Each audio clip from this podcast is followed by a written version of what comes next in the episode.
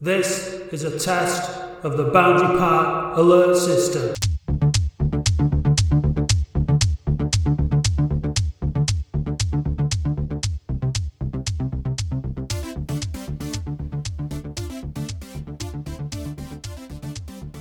Right, Andy. Welcome to the uh, welcome to the Boundary Park alert system, Andy. I'm back as a host. yeah. Can I just before we start? Can I? uh I'll just crack that can open, please. You you're on cans at the minute. You you're not popping any corks. That's too premature. Yeah. We'll hold back with the corks. Yeah. We'll hold back with them. But I have got some some champagne that I'll get out when uh, when this is complete. But yeah, when so, I'm on the cans, I'm on a cans tonight. I think. Yeah. I, yeah, and it's just, it's a school night, isn't it? Take it easy. Yeah. But um, yeah, it's uh, Thursday, the 30th of June, 2022. There's been an announcement, Andy. I don't know how many podcasts you and I have done um, together, but I think we, excluding bonuses, we were up to what 85 or something. Yeah, not that 84, I think. Yeah, 84, 85 podcasts, others with the bonuses. The message has been we need new owners, we need new owners, we need new owners pretty consistently throughout that whole time. And today, of all days, we've we've had an announcement. What you, what, what, what, what, what was?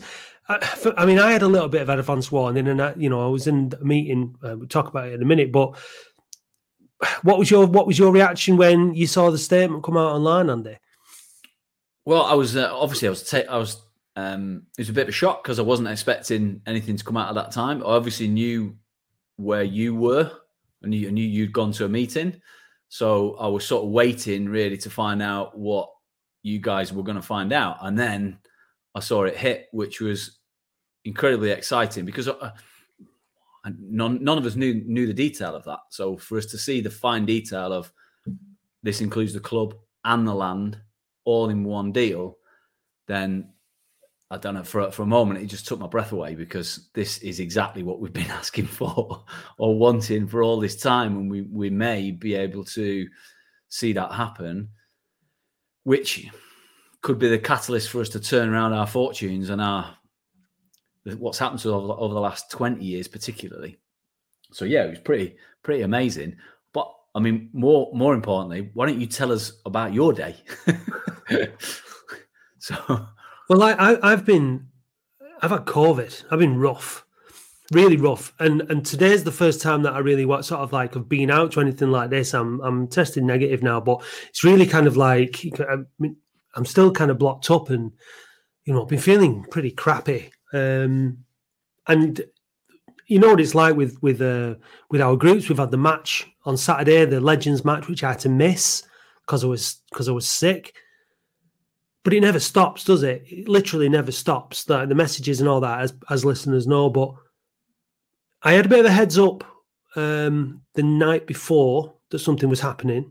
Um, and then there was supposed to be a meeting the night before, and then it got moved to today. So just went along kind of expecting something uh, of this nature. Um, walked into a room. Uh, I was the last one there fashionably late, but still early. But I was the last one there. I walked in. First, I opened the door. Who's like John Sheridan sat right there. So that was like, oh, wasn't expecting him to be sat there. Yeah. Uh, next to him's um, the very smart, very large Darren Royle in his suit and his tie and that. Uh, and then there was Paul Whitehead and Simon Brook sat next to him. And then around the table were the PTB lads and myself and Mike Keegan. And um, so I'm like, oh, all right, everyone. Like, I know everybody in the room, and I like, sit down, and um, then Darren, Darren started and said, look, like, you know, the story. I mean, we knew that everybody around that table had been involved in looking for people, and that everyone was wanted Abdallah and, and Mohammed to leave the club. Um, but wanted to bring the right people in. We knew, obviously, we know what's been going on with the with the North Stand, with the FLG, and all that kind of stuff you know we've been trying sort of like to to, to push ahead with stuff. Um, we've had a, I've had a few conversations with Darren Royle over the last few months. Very, I mean, in terms of poker, you know, he keeps his cards very, very close to his chest. Uh, didn't give anything away.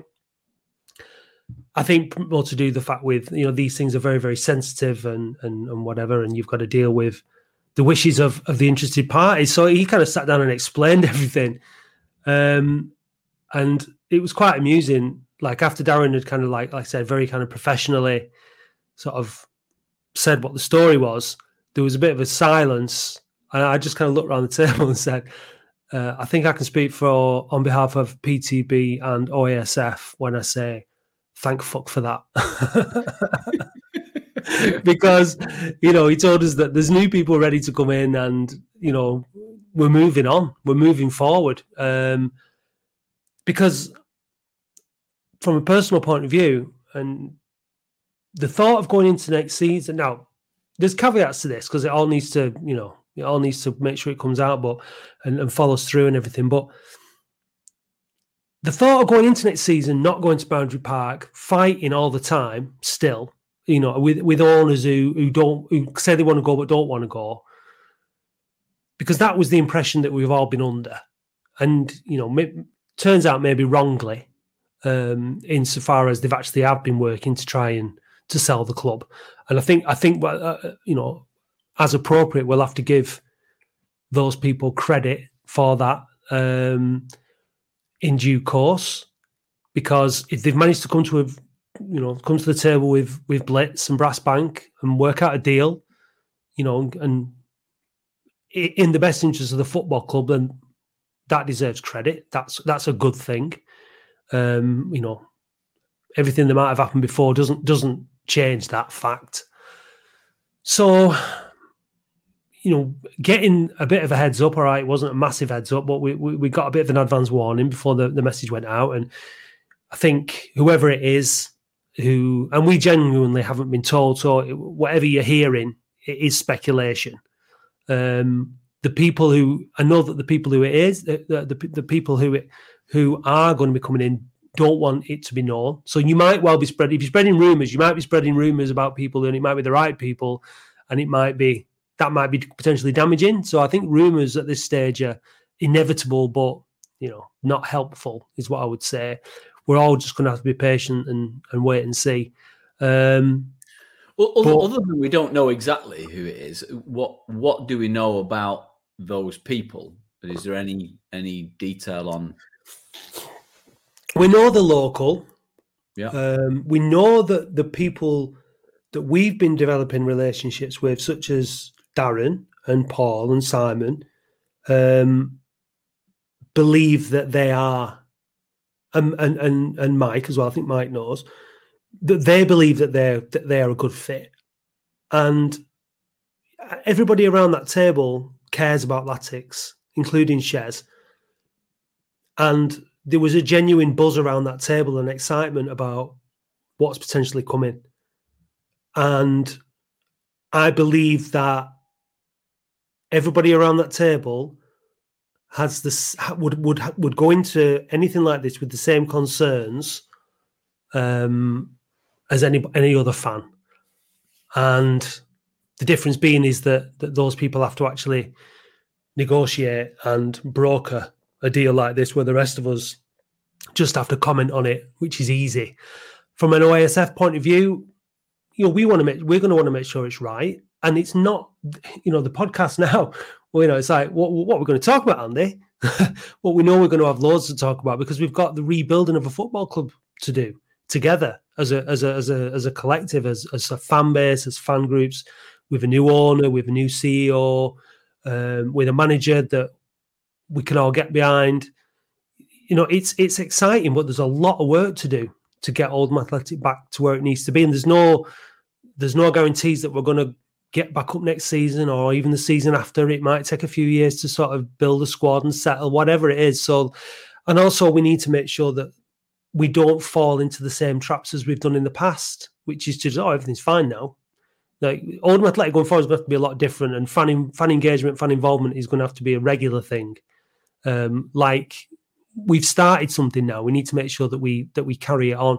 And the only way we're going to know the, the, the new owner's intent with regards to that is is through action now, through conversation, through talking, how easy that relationship is, or how difficult it is, or whatever. So there's a lots of unknowns. Um, but what a what a positive day though in terms of what where we've come from.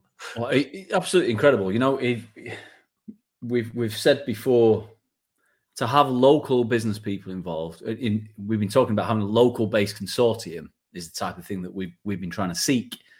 Uh, people, I mean, obviously OSF have been having conversations. You've been having conversations with potential investors. I mean, it's gonna be interesting. You're going to need to contact those investors and and and see where they fit in now at all, if if at all. But um, that's what we've been wanting is to put a, a group of people together who are based in the community because then they're invested in the people with which uh, are the supporters of the football club. It's very, it's not, it's very easy for, for someone based in Dubai just to not bother. But if you're based in the community, then it's it, you you're sort of invested by virtue of being there, which I think is important. So we know it's local business people company, family. It's not a consortium. It, it's it's a group of of people together. That sounds exciting. Yeah, I mean, I I'm I'm dying to like you know get really excited, but then until I know exactly who it is and what their plans are, I just need to temper that excitement a wee bit because it would be great to to sit them down and have a chat to them in a long format conversation for the podcast to understand what what their objectives and their plans are and all that sort of stuff and then what their motives are. I think those things are really important. Are they latics fans or are they not? You know all those sorts of questions. And we well hopefully andy we'll we'll we'll get that interview before the sportscast i cannot wait to see that. It'll We've never got... it'll never come about now, will it? we've got we've got some competition, so um, for the, for the hot exclusive interviews now. So we'll have to wait and see. But um, look, we need there, there, there is there is certain chapters in this story, in this saga of Oldham Athletic, that need crossing off with this. You'll be delighted that Mr. Blitz is, you know, finally releasing his his tenure over the over the land. Um, Absolutely. You know, there's things that need crossing off. He, he has strangled and asphyxiated us for, for, for such a long time, since at least 2010. And, it, and it, it's amazing. That, I think that was the bit that shocked me the most when I saw the, the statement today. I was like, wow, it's everything. Fucking hell. Yeah. That's unbelievable. I mean, really the, will you know re- release release you know we'll, we'll be able to potentially I mean, I, I, I shouldn't speculate because I don't know even who it is, what, what their objectives are. But if they've got all of that land, then they can develop it themselves for the benefit of the football club. Yeah. Amazing. Yeah. I know. I mean, it is. It's, it's potentially brilliant. Um, and look, I maintain that you get what you deserve. And I think with Abdallah, we got what we deserved. I think as fans, we'd become lazy in terms of our expectations, our our work rate. We we we just kind of given up a bit. And and he came in and it was easy, and you know standards had slipped, and we got and I think we got what we deserved in some respects. I'm not saying that to, that everybody was was like. I'm just as a whole. I'm sure there were individuals who were trying really hard to to make things happen and do things differently and all that kind of stuff. But as a collective, and we what we've learned now is that as a collective, you're far more powerful. You've got far more sway. Um, and I think now as a collective, I think it's really nice that like neither, neither of us were at the match on on Sunday, the the Legends v Fans match, but it was a really nice way for all that to sort of come together. I think in terms of the relationship that PTB and OASF have formed, uh, how we've worked together, I mean, so many WhatsApp messages, but it's it's come to it came together beautifully. We did it all ourselves, every single thing we did was not what not one crossword about it. It all just happened, as far as I know.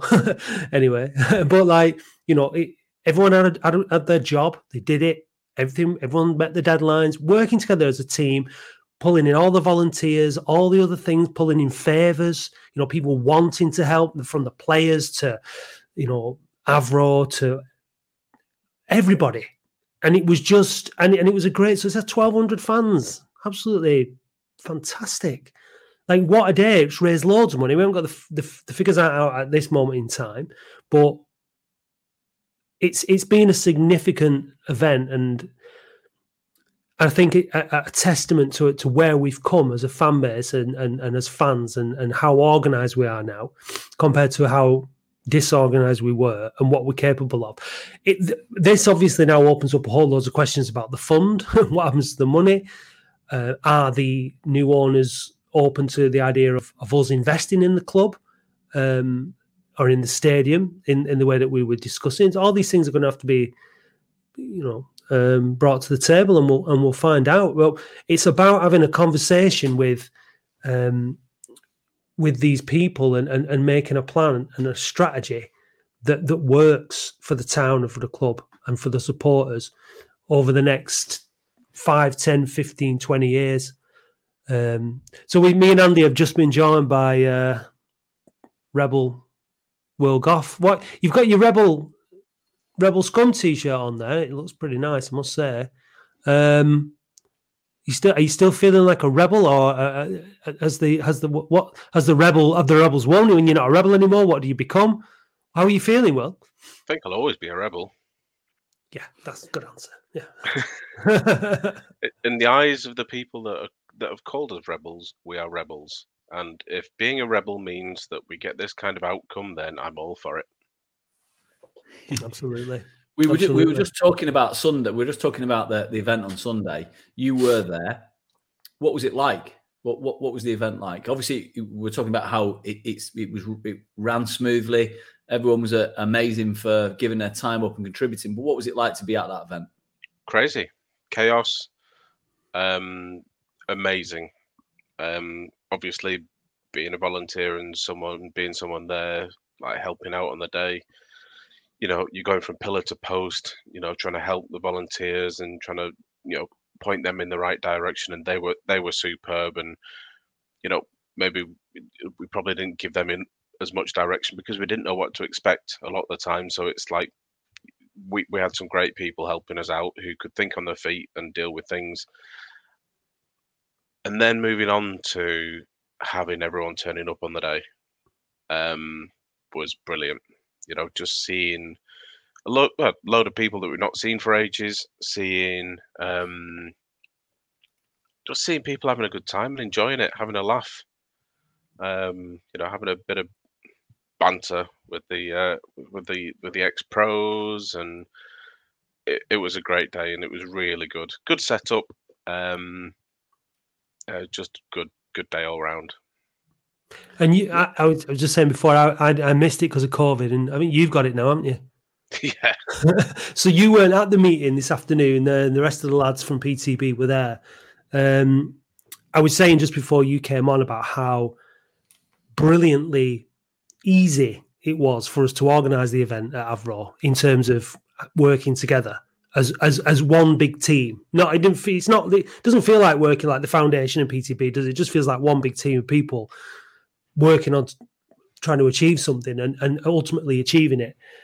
So I'll, I'll ask you about that. But also, obviously, the big question is how, how are you feeling about hearing the news that came out today um, for, on a personal level from bearing in mind everything that you've that you've been through over the last few years and uh, with PTB and and all the rest of it. I, I, I want to get so excited and, and shout from the rooftops and everything but until the ink is dry and everything's done and dusted, um, I suppose that's the Oldham fan in me. Um, we're very pessimistic, and but obviously, we like we don't know who it is that's coming in, and we hopefully we'll get a chance to see who does come in and and work with them. But you know, the fact that Darren's involved, Darren Royle's involved, and he won't want to do anything that will sully the Royle name with the club. That gives me a bit of confidence. Um, so I feel really good, but I don't feel as good as I should because I'm I'm just waiting till that name is no longer anything attached to the club officially. Yeah, no, and, we're, we're, and, uh, and that and that other people associated with with the club and various dealings in the background are gone as well. Yeah. I mean, it really is time for a clean slate, isn't it? I mean, anybody who thinks that the Rebel Alliance based on what they've achieved or what we've achieved in, in the last couple of years. And, and and I do think culminating in in the event on on Sunday, kind of everything kind of was brought together nicely. Because at the end of the day, you know, you and I will have been talking on this podcast now for coming up to two years, and and and with Andy, and we talk a lot about football politics, but not about football. And Sunday was about football, wasn't it? And that's it was a nice reminder that we're football fans. We want to watch footballers and and have heroes and see goals and and like you say have banter and the crack and be at football matches that's what we want Yeah. um we, all the other stuff is is is a necessary evil unfortunately It's stuff that we don't want to do, and you say and you say that you know everything that we've done has pushed the boundary and you know the foundation, and you know, we've been a minor part. The major part has been the fans. You know, the, the fans have been incredible in supporting us and supporting and and helping us in what we do. You know, if if the fans didn't agree with what we were doing, they would have let us know. Let us know. Um, but you know, I, I'm not taking credit for anything. You know, the fan base as a whole are, are taking the credit for me. Um, we we've pulled together as one, and we we've really shown that you need to do the right thing when you when you're running a football club, and they've done far from the right club, the right thing running the football club. So fair play to the fans. Um, It's all on you. and and and it, has to carry on, doesn't it? That's the thing. Now we we I think as a we, as a fan base, we've come together. I think we know what we want now, and well, we certainly know what we don't want. And we- we've we've we've talked about it a lot on the podcast about where you have to learn your lessons and how you have to apply that knowledge going forward. And now we have a hopefully we've got a perfect opportunity to do that. We don't want to make the same mistakes um, as we have in the past. The football club has to be different now. It's it's entering a new a new chapter and it's and it's genuinely exciting and it's been kept so well under wraps because there's been a lot of people that we've been trying to get information out of we haven't been able to get it um we you know we wanted to be involved in as much as we can and i think what we've done is we've made it uncomfortable for abdallah and we've made it very very obvious that new owners needed to come in and other people have gone out and and found those owners and the fans when when Sheridan came back showed what this what the potential was for the club. This is a this is a club that is ready to be successful Yeah. again. It really is. And it didn't have to be uncomfortable for Abdallah. No, it, it really didn't have to be uncomfortable. You could have listened to people and taken things on board and made made changes and done things the right way, but they didn't. So yeah, I I really feel that now is the time to push on. You know, we can now focus our efforts on getting people back through the door, and you know, trying our best to get back into the football league. It's not going to be easy with the with the teams that are down here with us, but um, you know, with the fans behind us, as you've seen, it's taken fans and a lot of money at Stockport, but it shows that doing things the right way can get you back up. But you know, you don't you don't need to have also tons and tons of money to to reach the playoffs. Do you? You need to have a uh, you need to have a good manager that the fans are behind. You need to have a good recruitment. You you, you know you need good crowds, decent enough budget, and and and there's things that you can that you can do without throwing tons and tons of money at it to to be successful. Like who, Andy? Like Luton who? Town. Oh yeah. Luton Town. Are Luton they our, Town. inspira- are they our inspiration? Uh, well, I mean, they dropped into non-league with new owners that allowed them. To, it took them took them a while to get out of non-league, but this season they just missed out in the championship playoffs. and over that course of time, as you'll hear, have invested modest sums of money. It's amazing what you can achieve when you've got uh, local people, local that they have a local consortium, and the fans behind a club of that type of size. Luton Town, Stockport County, Oldham Athletic. We're all similar, you know, similar sized clubs in in yeah, arguably. So yeah, I think it's, I think it's a brilliant story. You know, like and just listening, you know, I'm listening to you guys talk. I take my hat off to everyone within uh, OSF and PTB for putting all the time in. I'd like to take my hat off to the new owners as well, and to Darren Royle, anyone who's helped broker that deal. And um, we can listen to a story about the Hatters, can't we? Ah, I see what you did there. See what you did there. I would like to welcome to this episode of the Boundary Park Alert System podcast Kevin Harper, who is the, if I get this right, Kevin, you are the media officer of Luton Town Supporters Trust. Correct, yep. Excellent. How long have you been doing that job for? Six years. So you're the man that your supporters trust wheels out to the media and talk to people like me when we reach out to your trust. Absolutely, yeah. It's been quite a busy year for uh, reaching out to people this year with all the success that we're finally having. Yeah, it's uh, well, we'll come and talk about that because um, it was amazing to see Luton competing in the playoffs to get into the Premier League. It gives lots of clubs hope that it can be achieved without ridiculous amounts of cash injections because your budget looked quite small in comparison to the teams around you. And so you're punching well above your weight, which is brilliant. I think the best place to start this story, because the, the reason we want to talk to you is you've been through what we're going through. If I just take you back to, I think it was around 2006, seven, eight, that sort of period, you were in the championship and you suffered back to back relegations and basically fell out of the football league into into non-league in, in a in a very short period of time, which was exacerbated by some rather onerous point penalties that were placed upon you from various organisations. We'll just start with what was your ownership like at the time, and, and just tell us the background to that sort of terrible story.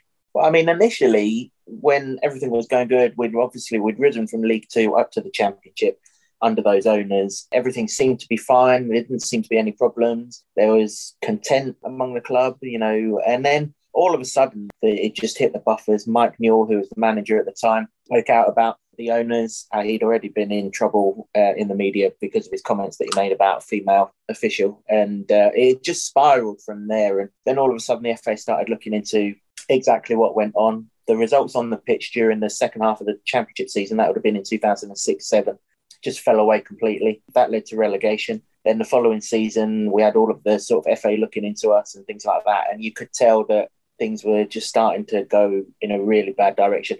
Mike Newell, by this point, has been forced to leave. Kevin Blackwell's taken over in charge of the team and the, the owners that were in charge at the time they were they were doing things supposedly the right way in terms of they were paying wages they were doing you, you know they weren't one of these owners that we'd had prior to that who'd completely asset stripped the club. They were still doing things but they weren't doing it through the official means. They were doing it through sort of holding bank accounts or or, or, or different bank accounts to the main club bank account. And then that all came to a head the following season when the FA had investigated into that which led to that 30 point deduction, which you mentioned. 20 of it was for paying the wages and everything else out of different bank accounts. And then, of course, we went into administration, which created another 10 point deduction and you know relegation from league one was guaranteed because that was the year that we went into administration and then relegation out of the league was an absolute certainty because you can't make up 30 points on 23 other teams it's just impossible if I remember rightly, weren't you and Bournemouth both deducted points at the same time? Bournemouth got out of it, didn't they? And you, you had a good goal, but didn't quite manage it.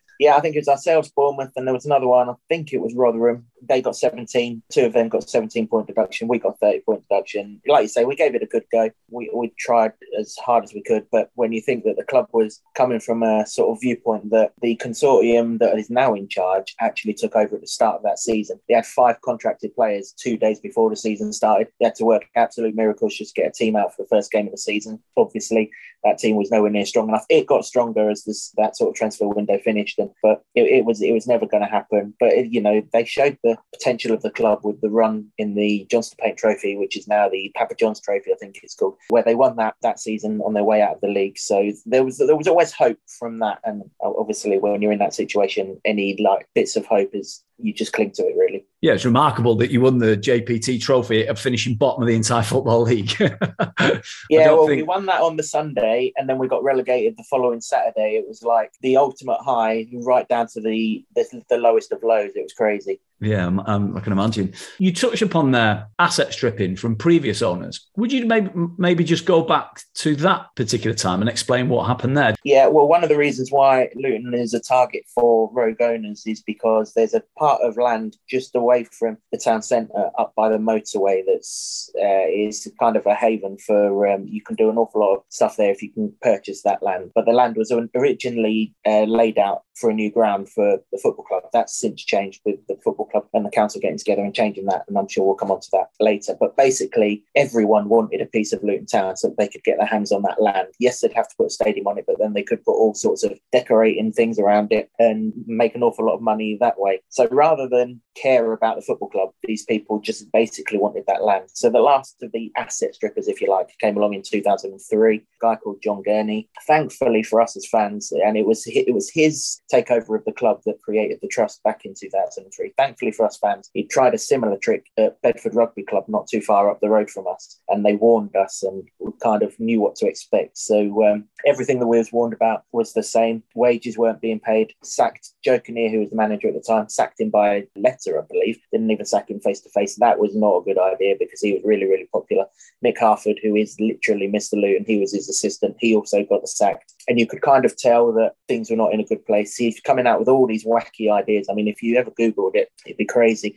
Uh, Formula One track underneath a football stadium next to the M1. It was like it was taking like the ultimate film script, and he, even if you wrote that down, you, you just couldn't believe it. So um, ultimately, we all knew that he was up to no good. He just basically wanted that land. He was he didn't care about the football club. So as fans, we got together, we formed the trust. We had to do something that you'd never want a football club to do, and that's ask its fans not to give the football club any money at all whilst this guy was in charge, whilst we could work hard to get get rid of him. Thankfully, we got rid of him. Unfortunately, the administrator we had to go into administration to do it. The administrators then appointed the next consortium, which were the ones that ended up putting us into the 30 point deduction. So uh, it was kind of chalk and cheese with that one. But thankfully, you know, you go through the bad times and here come the good times. Well, that's what we're hoping for. I mean, it's really interesting to hear that. I, we are linked here a little bit. In 2003, when you were talking about John Gurney there, we were in also in administration from a, a previous owner. And the owners that emerged that took us out of administration uh, were called Simon Blitz, Simon Corney, and Danny Gazal. And we know through the annals of time that those three individuals also were looking at Luton at the same time. But they ended up choosing us and not you. thankfully for you, or maybe not, depending on how you look at it, because we've ended up in, a, in the mess we're in today, partly because of because a, a, a procession of uh, events that happened from that point in time. Our owners at that time also looked at Hull as well as Luton, but I don't think there was the the land opportunities with Boothferry Park and Hull that there was at Boundary Park with Oldham because they've redeveloped some of our um, land into houses, and there was a, a, whole plan around that, which sounds like the same thing that Mr. Gurney was up to with you. So there's always a link. Just out of interest, how did you, when you say you got rid of Mr. Gurney through, I guess, force into administration, what did you do to go into administration? Did, did you guys force the club into administration or did you get credit? How did you do it? We did, yeah. The guy who sold to John Gurney, bless his heart, he was he was a Luton fan, he was a good guy. Ultimately, he was an old guy at that time, sort of 20 years ago, running a League One, League Two football club, cost an arm and a leg.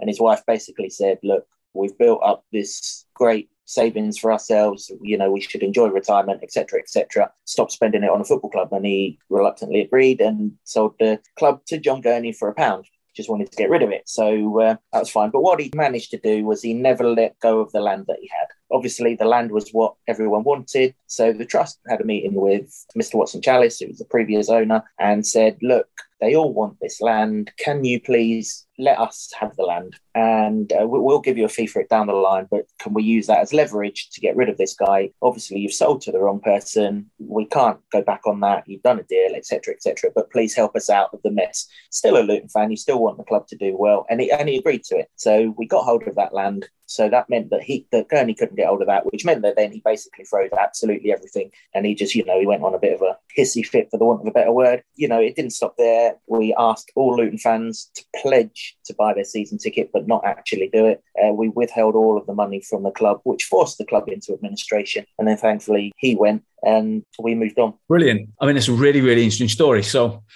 the way you did it is you secured the hard assets so that a rogue owner couldn't get their hands on it, and then you boycotted spending money with the rogue owner, and at the same time pledged money to save your club. I cannot tell you how important that message is for us right now because we are in a very, very similar situation. So it's really good to hear. Amazing. So let's wind forward again. So you've got these owners who were trying to do the right thing, but we're doing it in a financial, irregular way. You ended up with the points deductions and you were consigned to relegation to non-league. What happened to these owners? You went into administration again, so presumably they were they were removed by that administration process. And you talked about a consortium which I think was headed by Nick Owen, the daytime TV presenter, who is right, a Luton fan. Yeah. Yep. They took over, as you described, as you were heading out of the Football League. Talk to us a bit about how that consortium came together. Okay, well, it's it's an, it's an interesting situation because the owners that were trying to do the right thing but doing it in the wrong way, there was three of them. So there was Bill Tomlins, there was John Mitchell, David Pinkney, and it's David Pinkney who wanted to buy the club. And so he put us into administration in order to get rid of all of its creditors, basically, and bring the club out relatively debt free. Fortunately for us, the current consortium that's in place had kind of got wind of what was going on and formed their own consortium to go up against him. And thankfully, the administrator sort of took that over. So basically, what it was was the guy who's in charge now, the chief executive, Gary Sweet, he was actually the guy who formed the Supporters Trust back in 2003 when um, John Gurney was trying to do his worst. And he's always someone who's, you know, taken an interest in that side of things. And he, thankfully, he's, he's kind of like a sniffer dog, really. He can smell out, you know, trouble a mile away, sort of thing. So uh, that was handy. And I think how it all co- kind of came about with us putting the club into administration and then obviously as it turned out getting the wrong owners to then take it out of administration the first time. It didn't really sit well with him. So uh, he formed a consortium of local businessmen and come up with a kind of a share idea that no one is a, a major shareholder. So they've got their own sort of thing which we'll cover later i'm sure. But it needed a figurehead. You know if you're going to go up against people who are already in the club you really need to get as much interest in that consortium as possible. So Nick Owen came on board. He's a Luton fan for ever and a day. Now, I know Nick fairly well. He's been going to Luton games since the sort of 50s and 60s, and he was only too pleased to help. Uh, never, you know, he wasn't in the, as a sort of director in terms of a financial viewpoint, but as a, as a figurehead to get the, the public profile of this consortium raised. Uh, that, that, that was his job, really. And thankfully, it was their consortium that the administrator accepted the bid from, and they, they took over. The, the bid was accepted early January in 2008. And luckily, they provided the funds to get us through to the end of that season. And they took over in full May 2008. And then we got hit with the 30 point deduction in June 2008. And the big bugbear for all Luton fans, and, and Luton fans haven't forgotten this point deduction, is that the people who were doing all of the issues largely got away scot free. I think one got banned for football for five years, and a couple of them got fined sort of 5, 10, 15, 20 grand, something like that. But the ones who took over, who had done nothing wrong, were the ones that copped all the trouble. They had to make it up themselves, really. So we believe that the wrong people got punished. And ultimately, as fans and as a football club, we paid the price for it. You then spent five years in non league demonstrating just how difficult it is to get out of that division. Particularly, you know, you you you were going down with what was a relatively competitive squad. You won the JPT trophy. It was only the points penalty that, that sent you down, and then you took you five years to get back. So you weren't it weren't like you had good owners, a good consortium of owners going into non-league. We're going into non-league with the same idiots that have sent us there. So we're we're a long way further behind you were, and it took you five years to get out of it. Before we come on to your experiences in the non-league, which would be pertinent and relevant to us, this consortium that, that won through in the end, which are still in charge of Luton today. They are, yeah. Luton 2020, they call themselves. They came with a name to get Luton in the championship for 2020 and being the fantastic owners they are, they got there two years prior to uh, where they said they would. But no, they are still in charge today. And a lot of the people who invested back in 2008 are still involved in the club as well. So, how, so how many people make up that consortium then, Kevin?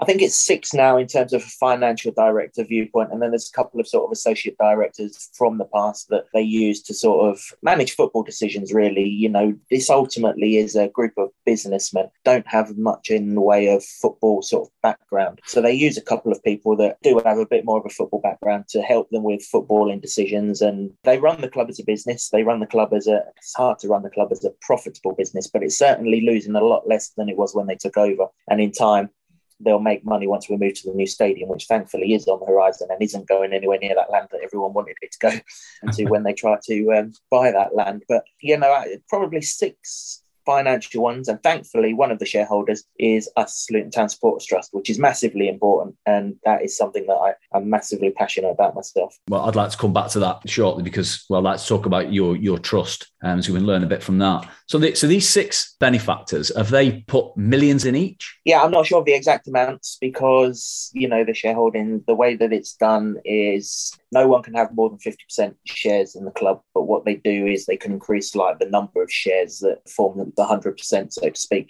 so that no one can ever um, own more than 50%. Yes, they've put an awful lot of money in. I would wager somewhere along the lines of 10 million pounds over, over that time. That's to buy the club initially, to sort out all of its debts, and now to fund the club. I reckon roughly right now in the championship, we'll lose. I think the last set of accounts before COVID, because it's probably not right to use the COVID accounts. I think the last set of accounts had the club losing something like 350 grand, which compared to when they took over, they were losing 2 million a year, is a huge uh, improvement. Yeah, I, I, think that's an important message. Is is actually 10 million pounds over the course of 14 years, you know, whatever it is that they've been in charge as a consortium is pretty pretty good. considering uh, considering the, the scale of losses of some teams, especially up to the championship, like the likes of Derby or Birmingham, that are just losing tens of millions a season, seemingly. Yeah, I think that I think that's uh, pretty impressive. And so, all these people, local business people, all from the Bedfordshire area. The, the ones that were um, originally are a couple of more have come on board from the wider areas as we've gone through the leagues because you know basically we have to keep on funding things and, ob- and obviously you know people want to get involved in something that's more successful than they do when when it's not successful. I, yeah. I guess that's only natural.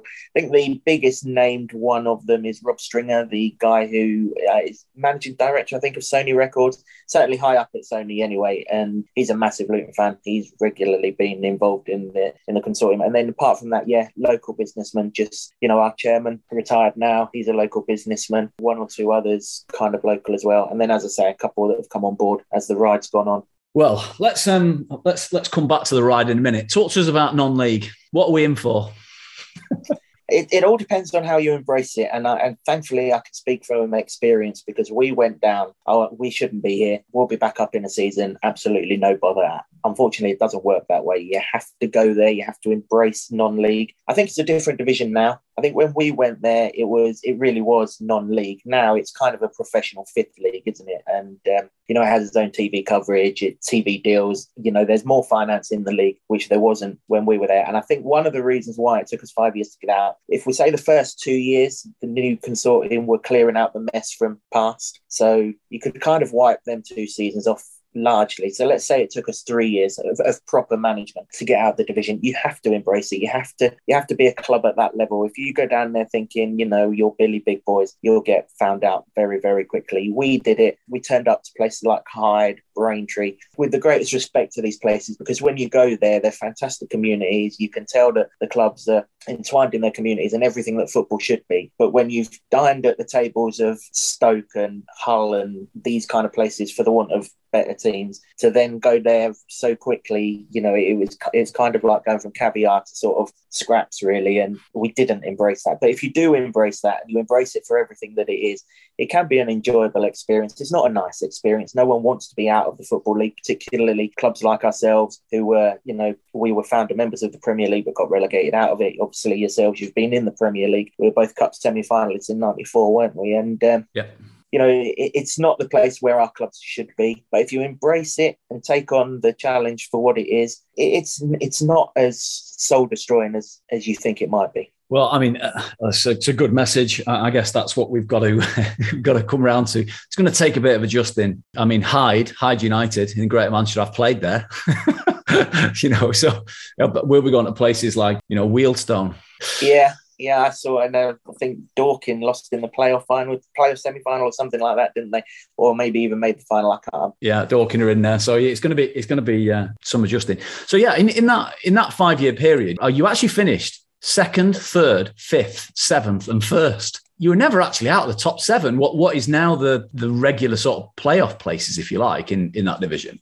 You competed quite well every season. You just you just never quite made it a couple of times, did you? So if your consortium was sorting out the mess, they were still keeping you very competitive on the pitch in that league. Yeah, they were. I mean, like you say, we got relegated with a competitive squad, so that kind of helped in the first season. Probably at the end of the first season, all of the kind of high earners or the, the earners that came in to try and save us in that minus 30 season that we could no longer afford, they went. And then, like I say, from seasons three, four, and five, we were a, we were a conference team, really, trying to build our way back up. But I mean, obviously, we had a budget in that division, even allowing for the fact that we'd gone through all the mess that we'd gone through. We still managed to maintain crowds of seven, eight, nine thousand per season. The one thing that I should have mentioned previously: stay together in the conference. Make sure your fan base stays together. It's, it's, it's a massively important thing in that league because you don't get as much funding as you do in the football league. So your supporters really, really, really, really, really will need to stand up and be counted. We managed to keep all those crowds, so our budget was pretty high.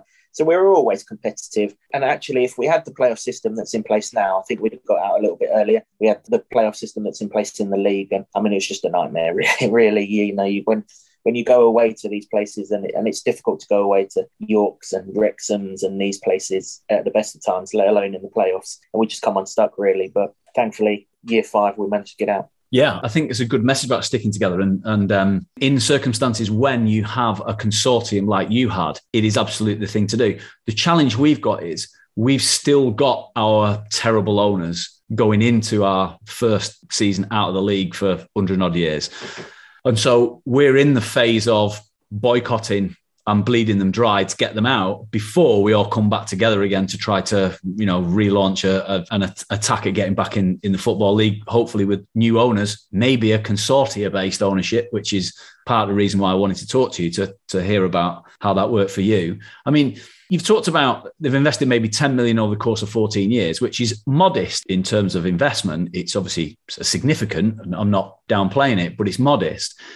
So you got lucky in the one year in the in the conference. You won it, didn't you? To you came up automatically, yeah. And then ever since then, you know, you, have done nothing but continue to get better. You, spent, you spent a couple of years in League Two, and then I think you went up the year we came down to League Two, so we swapped, and then you rocketed straight through to the Championship. So what is it that the consortium have done well since you've returned to the Football League? Run the club like a business. So That's the first the first thing. You know, they do not outspend what they bring in. You know, they football needs a wage cap, but we have our own wage cap. Obviously, that's increased as we've gone through the league. But when we got into the championship, nobody at Luton earned more than six grand a week. If you compare that to Alexander Mitrovic, who people are talking is on 150 grand a week. So 25 Luton players could have earned his wage. You know, that's the kind of levels that we're up against. But we don't mind that because we've been in these situations where we've outspent our means and now we're doing it the right way. And the thing that this consortium have done that no one else has done, everyone's involved from the tea lady right through to the manager, from the supporters, everyone. There's a collective feel, a feeling that everyone's kind of involved in the situation. An example would be when we fell out of the Football League, your academy doesn't get no funding. Your academy only gets funded during the Football League. Well, Luton's academy is basically the byproduct which runs our football club. You know, we rely so much on bringing our own players through, hopefully for the first team, but if not, selling them for a huge profit perfect example would be James Justin, who's just been called up to the England squad. He came through our um, our academy, but there's no funding. So the uh, the fans, in line with the club, they offered to fund the academy. They formed a new group called Supporters of Luton Town Youth Development, and they basically, whilst we are in non-league, they funded the academy. So the club, therefore, were able to focus all of their efforts on the first team and still have the production line coming through. And ever since then, there's been a feeling from the top through to the fans that you are part of this journey with us. And we always feel that. Ticket prices are not extortionate at Luton Town Football Club. You can get a season ticket in the Championship at Kenilworth Road for 400 quid, which in today's world, it's less than £20 a game. It is fantastic ticket pricing. If you have a problem, they'll listen to it, they'll give you an answer to it. You might not like the answer, but they'll give you an answer. There's transparency there. Everyone feels that they're they're a part of the club, and, and thankfully through the supporters trust with our shareholding, if you're a member of the supporters trust, you are in effect semi-shareholder in the football club, and you you just feel that you are valued and important. And and I guess that's where Oldham aren't at. But there's no reason why you can't get to that going down the methods that we did. But you just have to appreciate that it's not an overnight fix. If you're prepared to stick it out, do it in the long haul, plan long term, viably, it can be done. We're showing that it can be done. Absolutely. I think having watched Luton with envy, but also, you know, respect this season, watching what you've done uh, is, you has given me heart that it can be done with a club of a similar size. You know, we're, we're not too far apart in terms of scale and history and all that sort of stuff. So if you can do it, we could do it. What you've talked about there is in order to be successful, you have really invested in you. Obviously, you've recruited better, you've scouted better, you've got production line that's better. So you, have got players coming through that have made sure that you're top six competitive team in the championship. But you're not spending vast amounts of money on transfer fees or wages. So is it primarily youth development and scouting that's done it?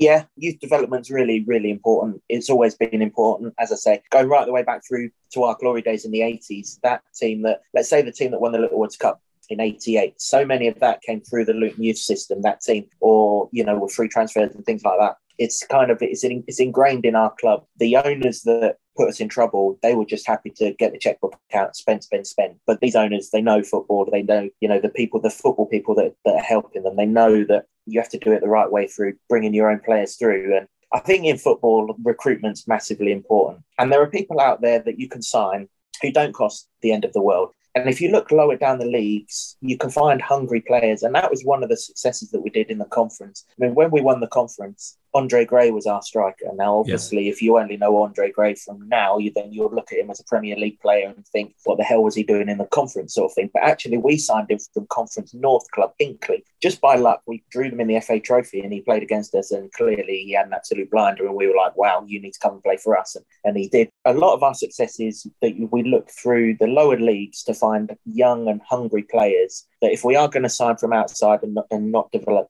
our own players, they're the mantras, young and hungry, the ones that want to be somewhere, that want to achieve, rather than the other way that we did it back in the day. The players that have already achieved don't really want to achieve anymore and just want the money I mean, if you look at the current squad and you say that you watched us this season, our probably our figurehead of the current squad is Elijah Adebayo, yeah. who played in League Two last season, not the season, just well, I suppose it has just finished, hasn't it? Season before he was playing in League Two. Now he's spearheading a top six side in the Championship, and there are those players out there that you know when we're lucky enough that we have the right recruitment people I was just about to, to say, who, who's in cha- who's in charge of scouting and recruitment at Luton then? Mick Harford, and his Mick eye Harford. for a player, yeah, his eye for a player is absolutely superb. You would think that his eye for a player would you'd just be limited to strikers, but that's not the case. He he really knows the game. He's one of the most astute minds in the game. But actually, what we've embraced the further that we've gone through the leagues is we've taken on a data sort of path. We now have a recruitment team of analytics. Of uh, they go deep into the numbers of of what Nathan Jones wants, and then they'll find out the signings. No signings ever done without Nathan Jones talking to the player and believing in the player. And there's a real strong thing at the club that they'll only sign good characters. Character is more important than ability. They believe they can coach the ability, but they can't. They obviously can't coach the character. And you have to have the kind of the right character to want to play for Luton. And you're not going to get paid what players that you're up against are going to get paid. You're just not. But what you can do is you can feel part of a family that values you, that will improve you as a player. And we've seen from the likes of James Justin and going right further back, the Curtis Davies, the Matthew Upsons of the world, Luton do sell to top clubs so you can you can play for Luton and you can end up playing in the Premier League. You know, I could almost build a fantasy eleven now for Premier League players that have come through at Luton, and that's just a sign that you know if, if you're willing to appreciate what the club are, who we are, work hard for us. You have to work hard for us. What we lose in budget, we make up for in hard work. You will go places, whether that's with us or beyond us. So it's amazing, really. You, you, you just described. I'm listening to you. You know, I'm shit and nodding my head. You, you're just describing Luton Town in the 80s and 90s and Oldham Athletic in the 80s and 90s. We, we were we were similar, like you said. We it could Luton Oldham could have been the 1994 FA Cup final with a bit of luck, with a bit of luck gone the other way. You won the League Cup and got to the final of it again. We got to the final of it in 1990. So we, we were very very similar, both in the you know the founding time of the Premier League and yeah, uh, that's what Oldham could achieve. You're doing it now. You've got the right structure in place. You're not spending a lot of money. You've got a consortium, a lot of business, uh, local business people together. You're united as a fan base. I mean, this message is is loud and clear. We've just got to get rid of our owners, and we can start that process again. It's really interesting to hear. If I could ask you a couple more bits. So, looking at your trust, was having a look at the number of directors. You've got 13 directors on your board, if I'm if I'm right. Yep. When we interview trusts from other clubs, I can almost, without exception, say that there's between 12 and 15 on every Yep. trust. Yep. every effective trust. Our trust, which was also formed around 2003 for the reasons we described earlier, have been had as low as three or four directors on it and currently run it in about eight or nine, I think, included co opted. So we need more people, I think. Just talk to us a bit about how does your trust work? What, what is, what's your experience in terms of the right balance and mix of people? What sort of skill sets do you think you need on an effective trust? I think that's the important thing. Uh, and I think that's why we run at 13. I think we can have a maximum of 15, so we can still co opt two more should we need to. But I think everything's running okay. I, I think you need you need a little bit of everything, really, as a supporters trust. I mean, the main thing that you need to have as a supporters trust is dialogue with the owners of the football club. Now, obviously, if the owners aren't good, then those conversations are going to be difficult, and, and that's fair enough. But let, let's say in a year, well, hopefully it's not going to be a year, but as soon as these current Oldham Athletic owners go and the new ones come in, straight away and get that relationship going because that is the key relationship, the club to the trust. If the club doesn't trust the trust, so to speak, Mm-hmm. then it's not going to work with it. And if it does, if if the club doesn't work with the trust, then as a trust, you're always kind of you're in that situation where you're going to supporters and you're giving out negative messages. Whereas you know if you're working alongside the club, you, then your members can feel part of your football club, and that, and that immediately strengthens your trust. And then from there, things like a shareholding, like we have, we also have the what, what share have you got, Kevin? We've only got one percent share, but we've only got a one percent share because that one percent can be the difference. Like I said earlier, no one can have more than fifty percent of the shares of the football club. So if two or three people combine for fifty percent and they need an overriding vote, then it will come down to us for our one percent, so we can have a say on what's needed. We can increase that shareholding if if we want to. The option is there to do that. But that we've found since these owners have come in and given us that shareholding, we didn't have to ask for it or anything like that. They gave us that shareholding as a fan representative on uh, in the club. We used to have a fan representative on the board. That's not the case now. We have a shareholding, which is much better. Once you get that, we've also got the image rights to our club, which is another massive thing for the trust. The club cannot change its badge, its club colours, its mascot, the football ground, so many things without our approval. So that's also a massive thing. And that's another sign that fans look at that they're a part of their club. If you know, if the club come to us, we want to change the colour of the away kit this season, our members will have to approve it. If they don't approve it, it doesn't happen. It's it's as simple as that. So uh, I think the, the relationship with the trust is re- sorry with the club is is the fundamental for a successful trust. If you if you can't maintain a relationship, then you know you're always going to be, or you could be seen from the outside world as the bad guys, when in reality you're the good guys. But it's so hard to get that message across because people just have that emotional affinity to their football club, don't they? So thankfully we've got that. I think you also need to have a kind of strategy in place, you know, long term, short term goals that are in place. Maybe something as simple as how many members you have. What How, you how many members have you guys got? we are at 1500 at the moment, just teetering on, on and around 1500. Our membership year is is actually starts uh, on Wednesday, on Wednesday, so uh, we're going to get a load more renewals coming in. I always think if you can get 10% of your club capacity, that's a good fan base because a lot of supporters they kind of blasé to situations, aren't they? It's only really when the mess hits the fan that people really, really kind of appreciate it. A really successful trust, as badly as this sounds, is going to be the ones that are in all sorts of trouble because they're the time where supporters call upon those trusts. So if you can be at sort of 10, 15% of your capacity in the good times, then I think you're running pretty well, really. And, and thankfully, we're at that we've got strategies in place to to improve that. We've got a new membership team, and you know they're they're improving that all the time. And obviously, we've touch wood got a new ground on the horizon, which hopefully Well- the trust's going to be involved in. So talk to us about your new stadium then. So you talked about this piece of land that everyone was after. is not being used. Uh, do you still own the land? No, we owned the land until September last year, I think it was. What the new consortium have done is they've formed a relationship with the Luton Council. So Luton Council have always set this land up, Junction 10 it's called, Junction 10 by the motorway. They've always set this land out for a new ground. But Luton don't want a new ground on the outskirts of town. It's not what Luton are about. Luton's an industrial town, a hard-working town, a town where its community is massively important, and that is one thing that the, the 2020 consortium they've always done fantastic work in the community. So they want a town centre stadium. So they've found this land right smack bang in the middle of the town centre, just by Luton Town train station. It's called Power Court. They've purchased this land and they've gone to the council and they've said, look, a town centre stadium, much like Newcastle. They use Newcastle as the background. We want it right smack bang. It will have so much benefit to Luton's economy. It will have even more benefit to Luton as a football club. And, you know, town centre stadiums, it, the whole community can feel part of it. Whereas if you put a stadium out on Junction 10, it's going to be a bit of an eyesore. It's going to cause so much more traffic out there no one really is going to feel part of it. You know, it's, it's just going to be a, one of these soulless bowls that you go to, so many of them around the country. Basically, we don't want it. So they've brought this land at Power Court. They, they had the land still from an original transaction back in 2003 that they then purchased properly when the 2020 consortium took over. And the idea was that there was going to be a develop there was still going to be a development up at Junction 10, of which would be retail, leisure, that sort of thing, indus- industry. And the, the profits from that would then pay for Power Court. Then the pandemic started. So those plans had to kind of go on the back burner. And property owners of they came to the club and they said, look, here's a load of money. Can we have this land? And so the club have said, yes, taken the money on the provision that that development does still go ahead, but then what you do around that, you, you know, and all the profits and stuff, stuff's yours. So the money from that sale now up at Junction 10 is now going to fund our new grant in Power Court, right smack bang in the town centre, which hopefully, talking to those at the club, believe it's going to be, if everything goes to plan, and of course, a lot of that will be determined by what Mr. Putin does over the coming months. Uh, if everything goes to plan, three years will be in our new stadium. Yeah, it's interesting you mentioned uh, Mr. Putin putting pressure on financial markets because we just interviewed uh, some people that are that have been trying to secure Boundary Park as a site, and that financial channels from around the world have been affected by by the war in Ukraine. So it's interesting that you raise it as well. But I think that's brilliant. I, you're absolutely right.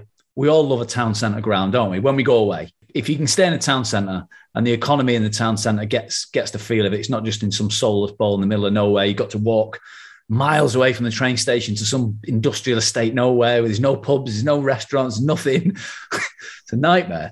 I just out of interest, how big would, would your new stadium be? Well, when they originally did the planning, they got the outline planning approval probably, what would it be, 2017. We were a League Two club then, and we were pretty happy being a League Two club. So 17,500 was the uh, the projection for the capacity. Obviously, since then, we're now a Championship club, and it could well be that in three years' time, Touchwood, we're a Premier League club when this ground is actually built. So now they've got it to 23,000 with the provision that it can go up to 28,000. So the, the finer plans are going through the council planning department at the moment. That Johnstone Paint Trophy final in 2009, where we took 40,000 fans to Wembley, suggests they might need to improve it quicker than maybe they were expecting when the plans first went in. Well, I think what's amazing is your owners have done this with structure, infrastructure, good recruitment, and modest levels of investment in comparison to most. And so the story in there is just, you know, amazing. What and how do you feel having been beaten by Huddersfield in the playoffs? What was that like?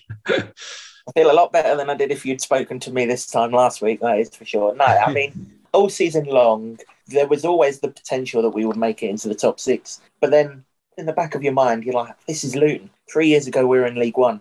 Five years ago, we were in League Two. Eight years ago, we were in the conference. We shouldn't be knocking on the door of the Premier League, like you say, without overspending our means or anything like that. But we did. We got in the top six, and then you kind of went in the playoffs, and you're like, bloody hell, it'd be great to go into the Premier League. But the best thing about the playoffs, and the thing that we didn't have in the conference playoffs that you mentioned that we kept on losing in, was the feeling in the back of your mind that if we do lose, and no one wanted to lose, but if we do lose, we're in a position to come again next season. Whereas in the conference, you just didn't know because there was no funding, there was no financial certainty. Whereas now, yeah, we've lost in the playoffs. And I think immediately afterwards, I don't know who it was, but I heard a press conference afterwards, and someone asked Nathan Jones, How do you make sure you don't do a Barnsley? And he said, We don't do a Barnsley because we don't plan for one season at this football club. We plan for two to three seasons with an outlook on five seasons. So we know where we want to be here, here, here, and here. And as I mentioned earlier, they got to the championship two years earlier than they expected to.